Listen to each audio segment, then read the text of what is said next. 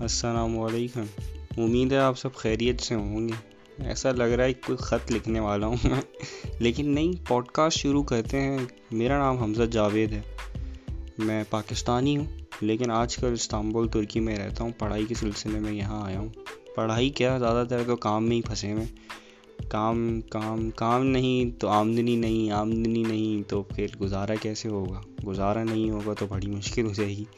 خیر، باتیں ہوں گی، ہر طرح کی باتیں ہوں گی۔ کچھ بڑی باتیں، کچھ چھوٹی باتیں، کچھ اچھی باتیں، کچھ بری باتیں۔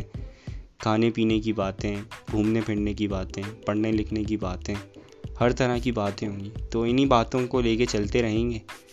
ہفتے میں آیا کریں گے ہمارے کچھ ایک یا دو ایپیسوڈ کوشش کریں گے دو کی، لیکن دیکھتے ہیں، اللہ مالک ہے۔ باقی آپ لوگ کی سپورٹ اور دعائیں چاہیے، تو اس کو انشاءاللہ کنٹینیو رکھیں گے۔